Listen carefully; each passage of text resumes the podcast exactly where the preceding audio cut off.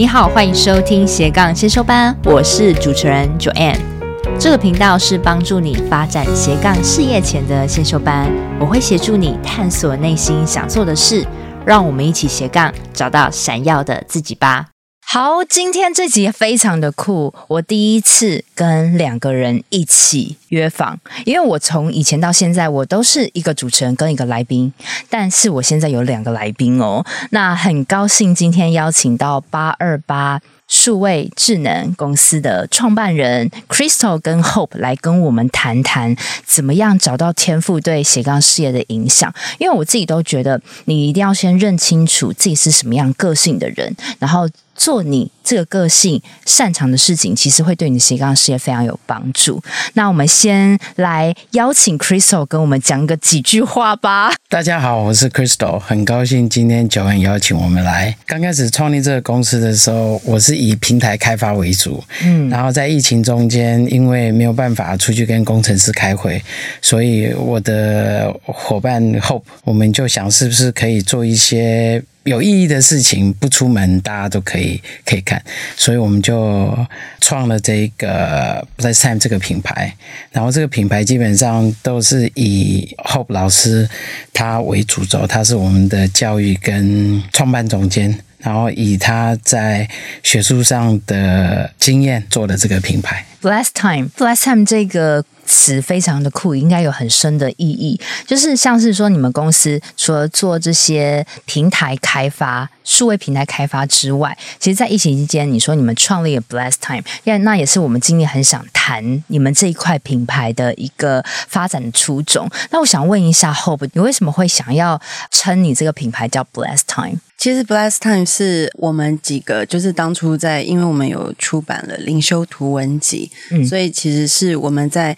讨论这个灵修图文集的名字的时候，就是伙伴们一起想出来的。因为我们很希望，就是大家在使用这个图文集的时候，都是一段充满祝福的时光。所以我们就给了一个名字，就想说，那就干脆叫 Blessed Time 吧，这样。OK，灵修图文集，我觉得可能在现在在听的听众可能对这个很好奇哦。什么叫灵修图文集？嗯、呃，其实灵修图文集最主要就是用我们最直觉的着色的一个方式来帮助我们去平静我们自己的心情。那其实，呃，这个跟我自己在美国的经验也有关系，因为，呃，当初我出国读书的时候，我是一个人出去的嘛，所以一个人出去在国外就是举目无亲的啊，就是会遇到很多生活上面的状况，还有。不同文化要适应，然后所有的沟通、所有的生活的建立，你都要试着用一个你不熟悉的语言去跟他们沟通，跟去让自己的生活可以能够继续。嗯。所以，其实，在那个过程里面，加上我自己的性格，又是一个比较不会那么主动去出击的人，所以每跨出一步，对我的心理负担来说，都会是比较辛苦。不是说我做不到，而是我需要用很多的力气去达成。我想要做的事情。那在这个过程里面，我就发现着色这件事情可以让我的心里很平静。那因为我之前曾经在医院上班过，所以我自己是理工科背景的。所以我在做博士研究的时候，我就对于跟理工科相关的研究就很有兴趣。那特别是最近这几年，脑神经科学是在国外是显学，就是很多人开始在研究脑神经科学这件事情。嗯上色这件事情，其实，在脑神经科学的研究里面，它是可以帮助我们的，我们脑里面的就是阿法波跟贝塔波，可以让他们有一个平衡，所以让我们的头脑可以放松。因为有很多时候，我们的紧张或是焦虑或是恐惧，有的时候是可能是发生在我们的大脑里面的。所以，在这个图文集的着色的过程里面，我就体会到这个好处。所以我发现回来台湾以后，嗯，台湾生活的步调非常的快速。的确，的确，我第一个很不习惯的是，坐捷运的时候，列车进站，他会告诉你还有几分几秒。哎，这个日日本那边是不是也是这样子？是亚洲，好像亚洲的、哦、大城市都这样子。对，就是会比较高压。可是相对于我自己在美国的经验，就比较不是那样。但是我可以明白为什么，是因为我突然发现，原来我出国读书的时候，我在过的就是这样的生活。OK，对，所以我希望说，可以把我自己在国外体会到的跟学习到的，可以带回来台湾，然后可以帮助在台湾的每一个人。那不管是在心灵上，或者是在生活上，都可以有不一样的体会。我觉得这个很棒哎！我记得好像好几年前，台湾好像也有一段时间流行这个着色。我不知道你知不知道那个时代，就是会好漂亮的那个本子，然后又有色铅笔，对，对对，然后人家涂就觉得好像找回一个平静的力量。对，最近我自己出去推广的时候，也会遇到，比如说在教画缠绕画的老师，嗯嗯嗯，对对对，他也会对我们的图文集有兴趣。那但是我们的图文集跟那个。单纯的上色不一样的是，我们的图文集搭配了文章，所以就是当.呃你在上色的时候，你还会有一些问题跟文章可以帮助你去思考跟理清楚你现在面对的情况。OK，主要是理解你希望说透过你的这个零售图文集可以带给大家什么样的算是。也有关于呃开发自己的潜能，或是找到天赋跟理解自己，有有包含这一块吗？其实啊，嗯、理解自己这一块啊，都在过程里面会慢慢的发现。哦、真的吗？对，那么神奇。我们平常过生活的时候，对，我们眼睛一睁开，我们脑袋里面第一个浮现就是今天礼拜几，我要做什么？我今天有什么事情要做？对，就是你早上一睁开眼睛，你就会发现说，你被你的日常生活的很多事情全部都进到你的脑袋里、你的心里，所以你的整个里面都是被这些事情给。占感觉。所以你根本不会有时间去好好的静下来想想看，我要什么，我喜欢什么。嗯，对。然后可能我们每天白天在做的都是想要符合各种的期待，真的。对啊，符合老板的期待，嗯、符合长官上司的期待，符合爸爸妈妈的期待，符合另一半的期待。好多的压力跟身份。对。然后小朋友，如果家里有小朋友，小朋友可能要这个要那个，你可能还要满足他们的期待，所以。好像有很多的时候，就会忘了把焦点回到自己。OK，哇，我觉得这个其实跟我们今天探讨主题有点关联。我不禁想到一个画面，就是可以一边拿着你的着色板。然后一边很开着一个轻音乐，然后在一个都没有人打扰的下午里面，然后边画边找到自己。我觉得这个是一个很难的过程，就像你刚刚所说的，我真的一开眼就想说啊，我今天有几个代办清单，我要接下来做什么样的开发，就是完全很紧凑、很紧张的感觉，就觉得好像没有个时间是留给自己的。我觉得这个是留给自己留白这段时间很重要。刚好你可以透过刚好手边画画，不用什么思考，然后去沉淀一下。自己，那我觉得我想再问一下 Hope，因为你说你之前学学社话是属修关于这个灵性教育的嘛，对，所以才会说发展到 Bless Time 这个品牌这个图文集。那你觉得很多人都对于这个灵性教育不晓得是什么意思，可以跟我们大概简单介绍一下吗？嗯，其实灵性教育很好像听起来这个名词好像很玄，可能在台湾的文化讲到灵，可能就会一直往那个比较好像玄的玄的。方向，然后甚至更严重一点，到怪力乱神都有，真的会对。当然，其实指的是我们每个人的心灵嘛，我们的心灵也是一个灵。嗯，那最主要的是，我我比较期待的就是灵性教育。我自己在国外学的也是我刚刚提到的脑神经科学，就是希望可以有很多社会科学或者是各方面的理论加进来，然后让我们可以去探讨、探索，或是更多的去思考我们。我们自己的心灵，其实就是如果回归到一个最原始的起点，就是我们每个人其实这辈子一定都会想过一个问题，就是我是谁？嗯，嗯，对，那个我是谁其实很重要。对于我们我们人的一生，因为我们来这世界上，不管大家的信仰是什么，就是你可能信仰相信有来生，或者是有几辈子，但是我们把握当下，就是我们就是这一辈子。那我们这一辈子，我们要想的是，我们可以决定的是，我们要每天汲汲营营的去过这个日子，还是我们想要好好的去思考，我们要把我们的这一辈子活成什么样的人生？就是在探讨自我。其实灵性教育就在探讨自我。但是其实我过去在辅导很多学生在做斜杠啊，一开始我都会问他们说，他们想要过什么样的生活？他们自己的个性是什么？嗯，我不知道国外的他们会是怎么样表，但是我觉得对于台湾人来讲，亚洲社会来讲，他们都会一时顿住，就会不晓得他们自己是谁。嗯。所以我觉得这个是还蛮可惜的。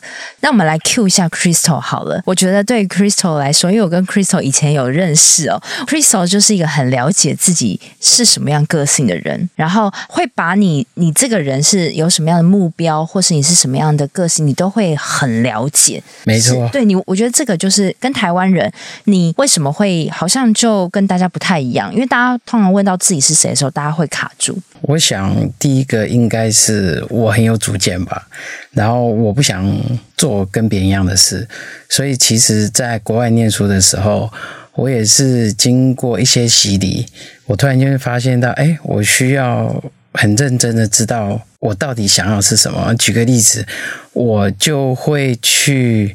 啊、呃，让我自己想，我今年年底我要完成什么事情，然后我必须要达到那个目标，然后我明年十二月三十号之前，我需要做什么事情，在做这事情之前，我需要做哪一方面的准备？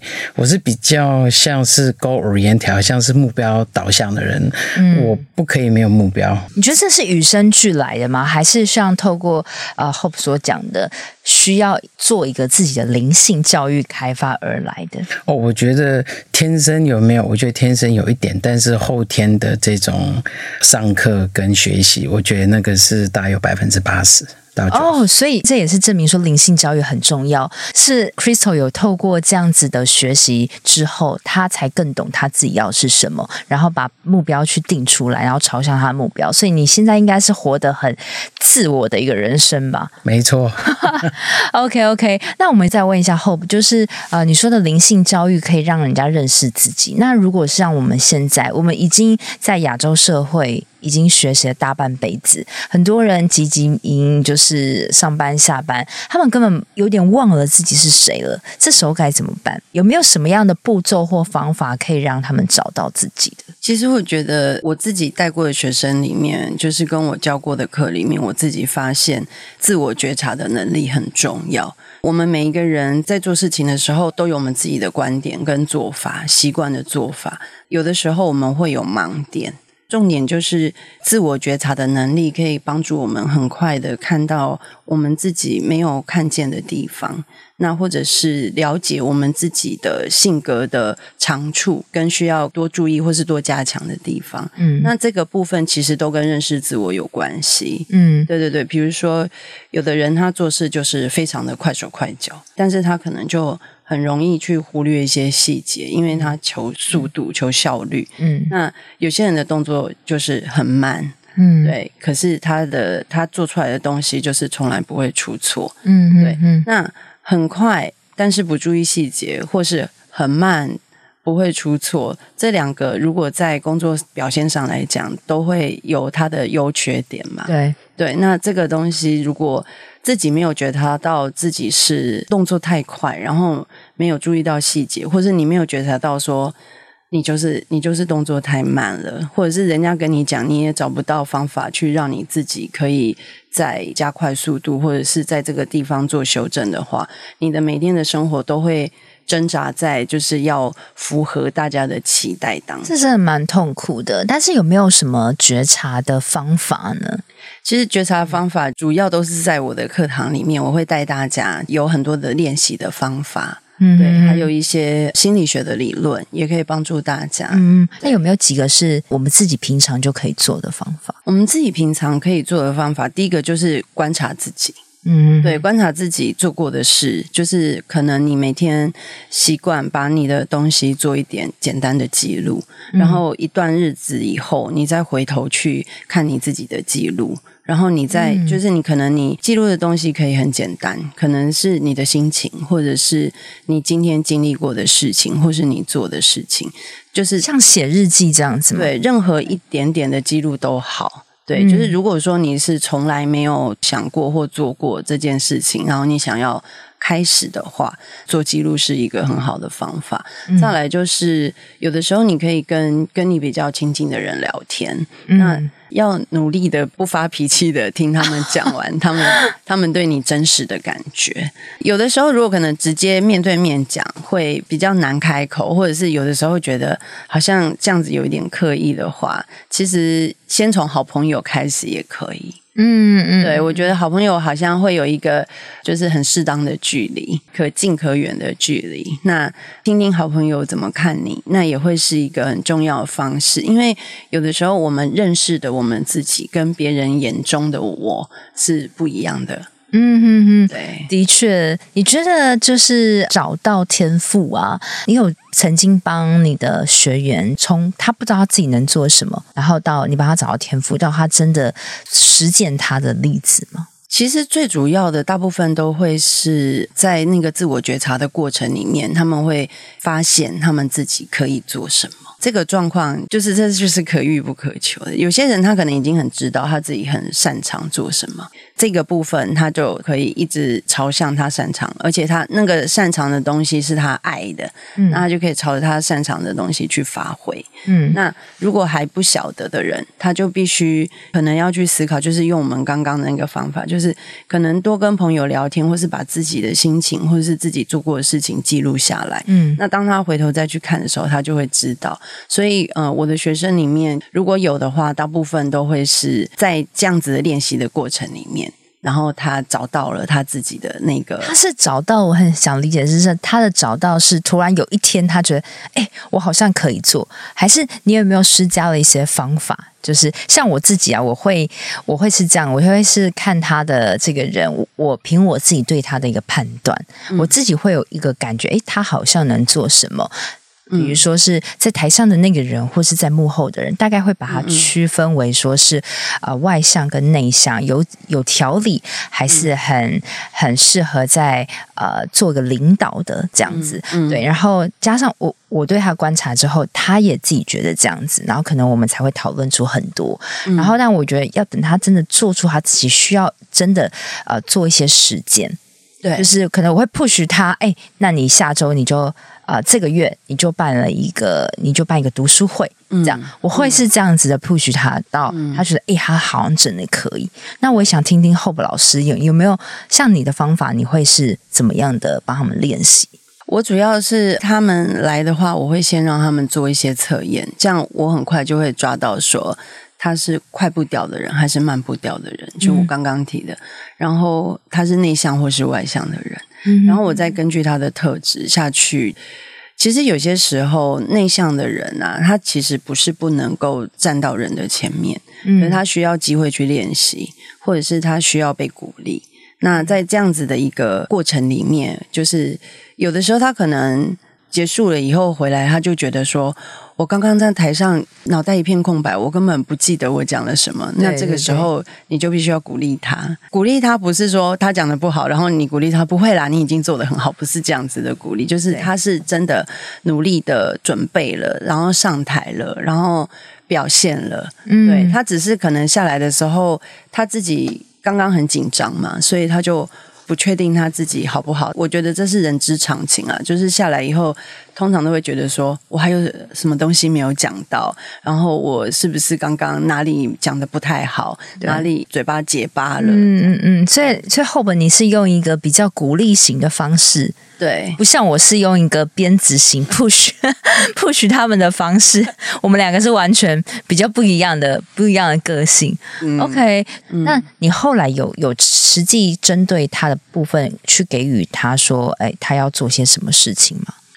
我觉得我站在一个比较是辅助的角色，所以我会鼓励他去多尝试不一样的事情，然后再、嗯、再回来，就是我们在聊说，那你喜欢或者是在做这些事情的过程里面，你的感受是什么？然后在做里面，他可以去开始去理清楚他自己想要的。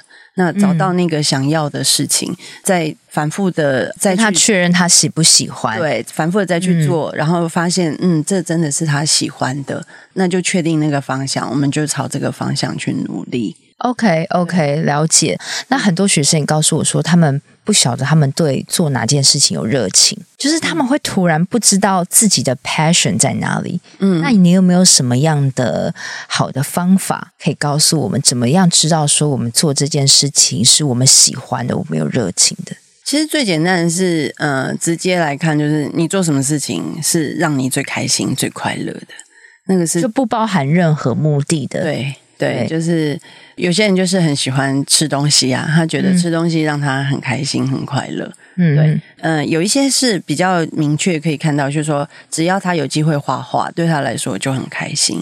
嗯，只要他有机会可以跟人家出去，可能逛街啊，或者是出去谈天啊、聊心事啊，他也会觉得被朋友需要的感觉，他很开心。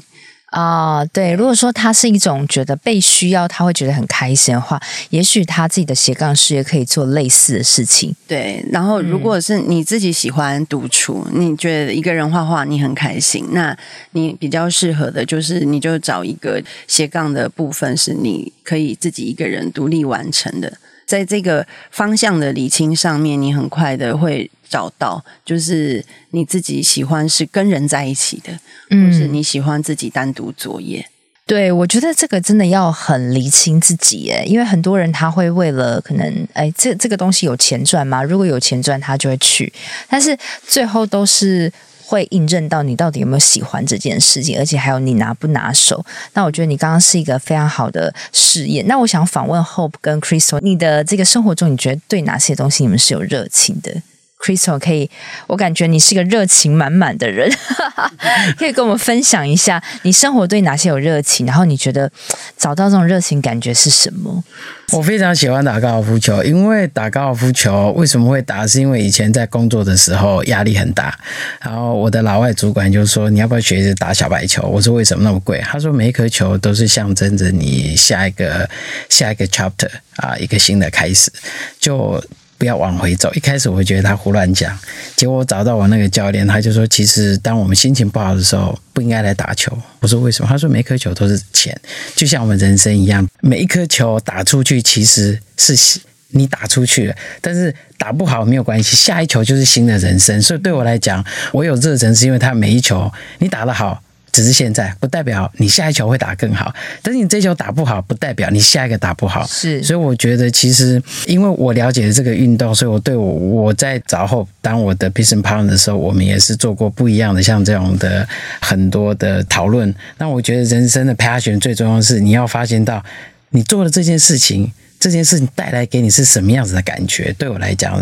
这才是 passion。像我觉得，像高尔夫球，就是因为我知道每一个球打出去的时候，其实你要定位啊，举杆要好，像这些步骤你要做好。其实打出去那一刹那，你自己可不可以控制？也可以啊。是，那万一飞来一个蚊子怎么办？我觉得很多事情。也不能说是你能控制不能控制，而是你对这件事情，你打出去以后，你自己是怎么定位你自己？我觉得当你想通了这一点，做什么事情你都会很开心。而且尤其像打球，我觉得它每一个球象征着你的人生，象征着你的事业这样子。嗯嗯，所以它就是你的 passion，它就是我的 passion。那你怎么找到这个 passion 的？应该是我有跟后老师做过一些他的测验。哦，真的吗？哇，wow, 所以其实找 passion 是有时候。透过测验会蛮快可以找到的。嗯，OK OK。嗯，除了这个 golf 之外，还有没有什么？我感觉你对生活是满满的 passion。我喜欢从零把它变到有。譬如说，像我在台湾把这个公司 set up 的时候，其实是我在美国跟 Hope，然后我们就吃饱饭在教会旁边走路，说：“哎，有机会找你一起开公司。”我说：“好啊，做什么呢？嗯，不太知道。”但是我是觉得在找目标的时候，其实你可以找到你做什么事开心，因为我觉得去产出一个商品还是物件，让别人用得很舒服，嗯，对我来讲就是一种 passion。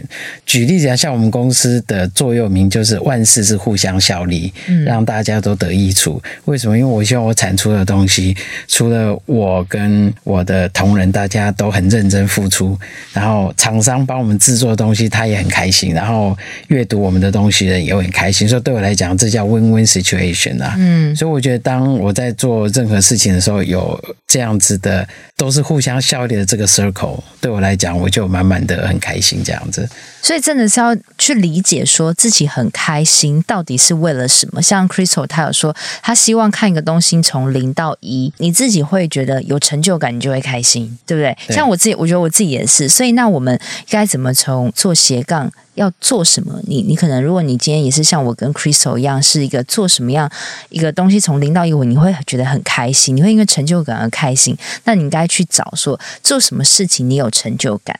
那你可以怎么样去发挥？这样，嗯、那换后边，你觉得你呃做什么事情，你觉得是开心的、有热情的？我刚刚讲嘛，我之前就是在医院上班啊，然后我的工作大部分都在实验室，然后我在那个过程里面，我就发现我不开心，在实验室里不开心，对，因为我想要跟人在一起，嗯，然后在实验室里面，就是永远你要面对的是冷冰冰的药品跟机器，还有细菌跟病毒。但是有人真的很喜会喜欢这件事，有人，有人非常的有热情。那我在那段期间，我其实也曾经就是告诉我自己说。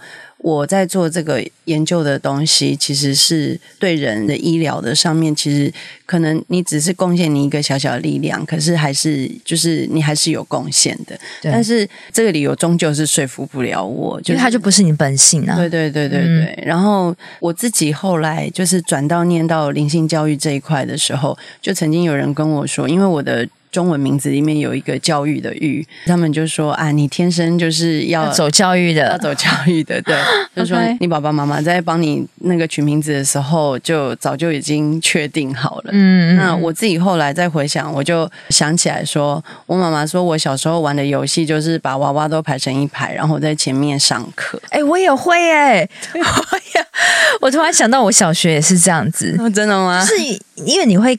听到就是，或者我在上安亲班，或者是我在补习，就会知道老师是在台上教小朋友的。然后我甚至会感觉好像自己在改作业啊，这样子。我不知道你有没有过这样。我因为我爸爸自己也是老师，所以我在我在在国中的时候，如果期中考啊，然后有收考卷回来，我就会帮他对答案，就是帮他改。嗯，就是当然问答题我没有办法，但是那种 A B C D 的那一种，或是一二三四的选择题，我就会帮他改这样。嗯嗯嗯。对啊，就觉得还现在回想，就觉得那时候还蛮乐在其中的，所以我就想说，大概教学跟就是可以带给别人影响，把我所学的、所会的，就是影响别人，对我来说就是一个。我觉得我找到我人生很有意义的一个方法。我自己在课堂上面常常跟学生分享，就是我希望你们可以站到我的肩膀上，看到更远的地方。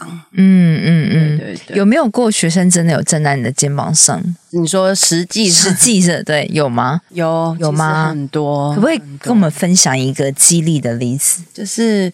有一个是我大概在嗯十几岁的时候我就认识他了，嗯嗯嗯，对，其实那时候就因为他也是小朋友，就是青少年啦，所以就是一般的陪伴这样子。那一直到多年以后，他长大了以后，我们在就是有机会再约起来吃饭的时候，他就跟我聊起来他之前的经历。那我就带着他一步一步的去找到他喜欢的事情，嗯，然后他就毅然决然的离开了他现在的工作，然后就开始。创业，开始做他喜欢的事情，但是其实当他告诉我说他要把工作辞掉，然后要出来创业的时候，嗯、我我真的吓了一跳，因为我从来没有想到他会这么快的就做决定。但是我觉得，在我跟他一对一的这个对谈跟辅导的过程里面，我觉得他自己很努力，他自己很投入在我们的每一次的对话里面，然后他就。可能他其实心里面本来就有这些想法了，只是他缺少了一个人，给他一个推他一把，或者是给他一个动力，就让他往前走。所以他踏出来了以后，他就跟我说，他就把他的品牌啊，然后他的那个传送门就寄给我，这样子。嗯，对对。哦，就是看着一个人从呃以前还在公司，然后比较没自信的，然后到你后来把真正的那个他给引出来。对。OK，这是一个很很快乐的一件事情。对，其实我自己也跟大家分享，我自己也是这样子，就是以前也觉得好像自己很喜欢跟人家接触，然后好像自己也有一些想法，但是以前都会被这个体制，就是觉得不敢跳。家里的大大都会，哦、我真的不敢跟我 跟我家人说我在做什么，因为一方面他们可能看不懂了，那一方面看不懂没有关系，但是如果他还要有批。批评跟阻挠我，我觉得是一件会让我觉得蛮伤心的事情。有时候觉得干脆先不要讲好了。对，因为其实跨出来就已经要耗尽很多的力气哦，真的。然后还要、嗯、还要分另外的力气去去面对他们，其实是很伤神的事情。对啊，Hope，你真的是一个非常好的心灵导师。我我现在自己在做，从以前上班族到现在我自己出来创业，我都觉得，如果以后我有小孩的话，我一定不要。一直限制他要做什么，就是只要他不杀人放火，什么事都可以做。真的，其实我自己在带很多的，因为跟教育有关的，也有亲子教育嘛，亲子的。那我其实都常常跟爸爸妈妈说，你不要像我们以前，我们以前受到的教育就是望子成龙、望女成凤。现在年代也不一样了。对啊，你你不要一直期待你的小孩以后就是要当什么嗯师字辈或者什么的，因为嗯。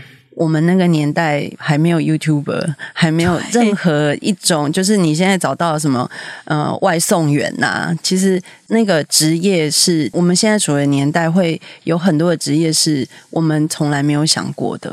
那是一个是、啊、对这个时代是一个很快速在变动跟就是转换的时代，嗯，对，跟之前已经不同了。所以如果我们在用我们以前受到教育的方法，然后再用同样的方法去教育我们的孩子。那我们期待我们的孩子接下来要发展成什么样子呢？对啊，真的拜托，现在台湾爸妈不要再去以你的经验再去影响小孩。什么说到这，我有点情绪。Crystal，你有你是不是感觉你有很多话想说？对啊，我是觉得其实呃，父母亲怎么把自己的小孩把他的天赋找出来？我觉得第一个呃，应该是说你要很了解清楚。每个小孩子他一定有他的特质，但是不要说去要求完成父母亲没有完成的梦。我觉得是有些父母是不是可以听我讲，应该换一个另类的思考。你做不到的事情是你那个时代，但这个时代有不一样的事情别人要做。我觉得是要互相尊重啦。就像之前我们有一个美国有个小朋友，他十六岁，他爸爸是律师，妈妈是医生，他就问他的儿子说：“哎，你想当什么？”他说：“我想当 YouTuber。” 对，那他爸妈怎么？我觉，我觉得他们当场昏倒。他说：“为什么？”他说：“我觉得 YouTube 可以赚很多钱啊，而且我可以在电视上，又不像你们每天都不回家陪我。”其实我觉得那个中间有很多的每个家庭有一些不为人知的辛苦啊。我是觉得现代的父母亲应该是很尊重小朋友，他我觉得是应该是站在他的立场去想，你看他做什么事他开心。我觉得是要从那个立场去看，嗯、就是另啊怎么样另类思考吧，应该是这样讲，不要当爸爸妈妈。妈，你应该当他的好朋友这样子，你就是看他当什么，他最开心。我觉得那可能就是他斜杠人生，可以去找他的天赋了。其实我自己的观察，普遍就是台湾的父母就是最在意的就是孩子的学业成绩表现，真的，对，没错，对。那其实。有些孩子他的天赋其实就不是在读书，嗯，就是在其他的地方。嗯，那你硬是要把他往那个他本来的天赋是圆形，然后这个教育的框架是方形，你要把一个圆形硬挤到方形里面去，他就会不快乐，而且他这这个就是在做他不擅长的事情，对，而且也会跟你疏离，他也不跟你讲心里话了，因为他知道讲了。没有办法改变，嗯，对，没有办法改变你想要他往哪一个方向走的这件事的事实，嗯、要么就是他就不甩你走出自己的路，那当然就是另外一个结果。可是大部分的人可能就就听从父母了，就会在这个过程里面就顺服了。OK，对，我们刚刚提到了好多这个教育的框架、父母的期待，嗯、然后会扼杀了你找到自己想做的事情跟你的本质是什么，这样是很可惜的。那 Hope，你有没有什么一样的方法可以给这些已经陷入这个困顿里面，但是也想挣脱的人的一些建议呢？嗯我觉得，其实我们在看这件事情的时候，我们当然要还是要从实际面下去着手嘛。嗯、所以，我觉得是可以把自己，就是自己现在的人生的生活做一点理清。就是，如果我今天没有这份收入，我最小的那个生活限度是什么？嗯，我可以把我自己的享受，或者是我对我生活的要求降到什么程度？然后我可以为了我想做的这件事情，牺牲这些所谓的生活品质到什么样的程度？嗯嗯。但是绝对不要觉得说这些东西是真的是牺牲。可能在这个是是在这个当下，你在想的时候是牺牲，因为你你拥有着嘛。对，那你可能会为了去实践你想做的事情，少了这一些东西。你看到的是你少掉，但是你要看到的是你即将会得到的。对啊，嗯、真的是这样。对，就不禁让我想到那时候我从上一份外商公司离职的时候，我当然要跳下，就是做这个决定非常非常的难，甚至我家人一定是不认同的，百分之两百不认同。嗯、所以那时候我很赞同你说用实际面去想，我那时候还画这个心智图，哎，嗯嗯，对，对我我还我还就是分说我离职我最坏结果是什么，什么然后我没有离职我最坏结果是什么。但是最坏结果之后，我我会去写说，如果我离职，我得到是什么？嗯，最好的结果是什么？对。然后呢，还有就是金钱嘛。对。我一个月能花多少钱？如果我其实现在就是养活我自己就好，我也没有结婚嘛，也没有生小孩嘛，嗯、所以我想说，那我一年我的这个开销是多少？我我有没有足够这样的存款？哎、嗯，有了。嗯，那。我离职，我去做这个事情，我需要多少的投资的金额？我有吗？嗯，诶，如果你今天是没有，那你去想办法去存到它。可能你再多待个几年，但是我诶，好像那时候也有了，然后就觉得，嗯，那好像可以做做看。那如果真的失败了，还有很多路嘛，对不对？真的失败，你还是可以再回去以前公司，或是那么多公司你可以选，或者甚至是比如说像我现在做这个 podcaster 自媒体，嗯、那也许我以后失败，我还可以再去做类似自媒体相关的公司啊。嗯。对，就是其实没有没有经验是白走的。对，所以，我真的那时候，因为我觉得这是我对我来讲非常非常大的一个决定，所以那时候我是真的是理智分析写下来。嗯，所以我觉得很多人都在那边说，我要不要离职，要不要去创业，我我该不该创这个业？嗯，我我都觉得说，那你要不要就是把一张纸拿出来，然后去写最坏跟最好的结果？你可以承担多少的风险？你的钱有多少？你肯烧多久？一旦有这个东西，你真的要很厘清自己，而且是要你一个人评估。我都不觉得你这个需要问人。嗯，你这个分析完了以后，你心里面就会比较有踏实感，有一个底，你就会比较能够找到那个继续往下一步的方向跟动力。对啊，对啊。一旦你现在听到这些音频，可能你也有想改变了。嗯，好，那你现在就去拿一张纸，然后把你的这个结果都写下来。嗯，然后你。问问自己是不是要改变？我觉得甚至是个一两年，你至少知道哦，我适不适合？如果适合，你就继续做；不适合，至少我试过了。嗯，对啊，对啊我。我那个时候，我记得我在医院上班的时候就是这样，嗯、就是我每天实验跑完了以后，我就会看着窗户外面，然后我那时候心里的图像是，我觉得我像。一只被困住的小鸟，就是我想要飞出去。Oh. 我看到窗户外面蓝色天空，蓝天白云，然后我觉得我被困住了。我很少跟人家提，就是我其实，在决定要开始念教育的时候，我其实，在其他的一个公家单位，就是有一个老板给我一个很好的 offer，然后那个工作呢，他其实做七年就可以退休。他在那个就是职业规范里面是高风险，可是因为我们是实验室，所以我们会有高规格的安全。但那个就是他七年就可以退休了，嗯，对。然后就是有那样的一个机会，可是因为我我自己知道我自己想要的是，就是我想要我想要跟人在一起，我想要把我学的去跟人家分享，所以我就开始去念灵性教育。那其实我做这个决定，就是我们家里的人也是非常的，就是引起轩然大波。我的爸爸在当时就是非常的不能了解我的就是这个决定，对，他甚至生气到，就是我的第一个硕士的论文给他的时候，他就很生气到，通通把它丢到垃圾桶。啊，对他，他没有办法明白。那一直到后来我出国读书了以后，他后来释怀了，他才终于看见我当时我心里面看到，但是我说不出来的图画。对，嗯、就是我想要过的那个人生。他后来明白了，所以我记得我要出国读书之前，他就我们其实我跟我爸爸非常非常要好，我们是过马路都会牵着手的那样子。嗯嗯嗯嗯，然后。就是我们两个人在他的房间聊天，他就说：“你就努力的出国去读书，嗯、就是爸爸祝福你。”哦，对，嗯、就是从一个他完全不了解为什么你会这样做，然后到后来他看到了，原来这个是你想做的事。但是我觉得这个过程很妙，很多人都卡在这个父母的期待啊，或是生命给你的期待，但是会让你爸爸有这样子的一个转变，你觉得是你可能也做了一些努力让他看到。对他，你怎么沟通的这一块？其实这这个过程里面，其实他他到后来他是完全就不理嘛，就冷处理，因为他就觉得就是我的女儿就是一个不听话的孩子啊，对，就是就是他觉得说一个稳定的路都不走啊，就是到后来他发现说，原来即使不一定要走稳定的路，然后我还是可以走出一片天。当然了，对而且什么叫稳定？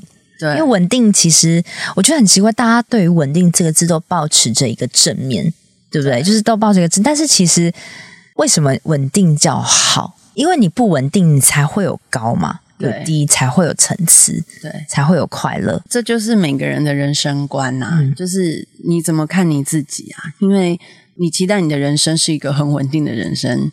就是我们刚做的嘛，你很满意你现在的生活，那当然就不用考虑啦。但是你如果是你每天都有你自己想要做的事情，可是你现在的生活很稳定，那你就过着一个带着遗憾的稳定人生。对，就是这样。你要先确认你是不是想过着稳定的人生。如果你不想，但是你现在又过着稳定的人生，那你真的要改变，因为你未来一定会遗憾。嗯，对。所以我觉得可以尝试着沟通啦，然后就像我们刚刚说的这些厘清的这些步骤，会有助于你更踏实，然后发掘你自己的个性，做着你很喜欢的事业。嗯，好，那最后最后，我想请 Hope 跟 Crystal 跟我们分享一下，就是你们现在自己的一些呃服务啊，或是你们品牌在做什么啊？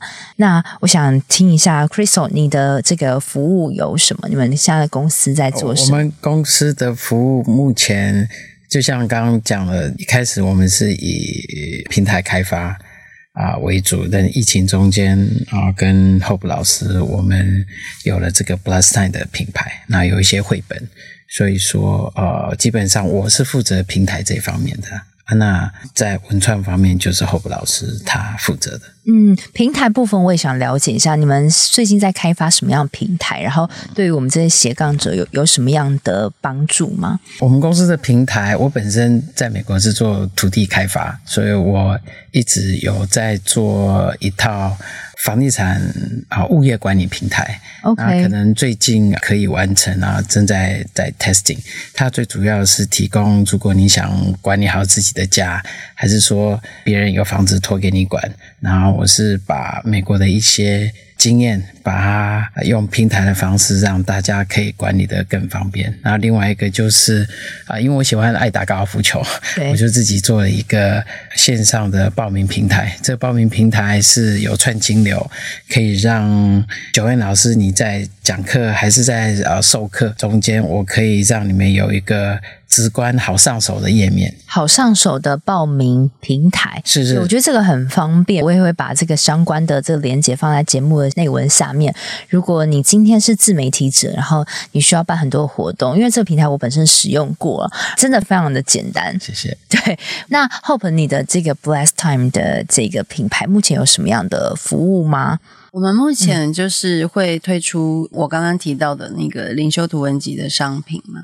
那还有就是，呃，因为其实灵性教育其实到一个很重要的一个启发，认识自我的启发就是感官灵修。嗯，对，所以呃，我们有推出香氛系列，透过嗅觉，因为其实我们现在的视觉、听觉，其实因为影片都开始非常流行了，所以我们的呃视觉、听觉变敏锐了，其他地方就会变得比较弱一点，因为就想说，就让其他的感官来负责我们的身体，这样。嗯哼哼哼，那对，所以呢，但是因为最近刚好因为疫情，所以就是有很多人的后遗症，又是那个嗅味觉会。有的时候会丧失，或者是会退化。那所以其实这个部分，我们也有好好香氛系列，帮助我们可以辅助我们刺激我们的感官。然后，其实像刚刚提到的，就是要让自己有勇气啊。其实，在那个呃香氛里面，也会有一些味道可以帮助我们，因为。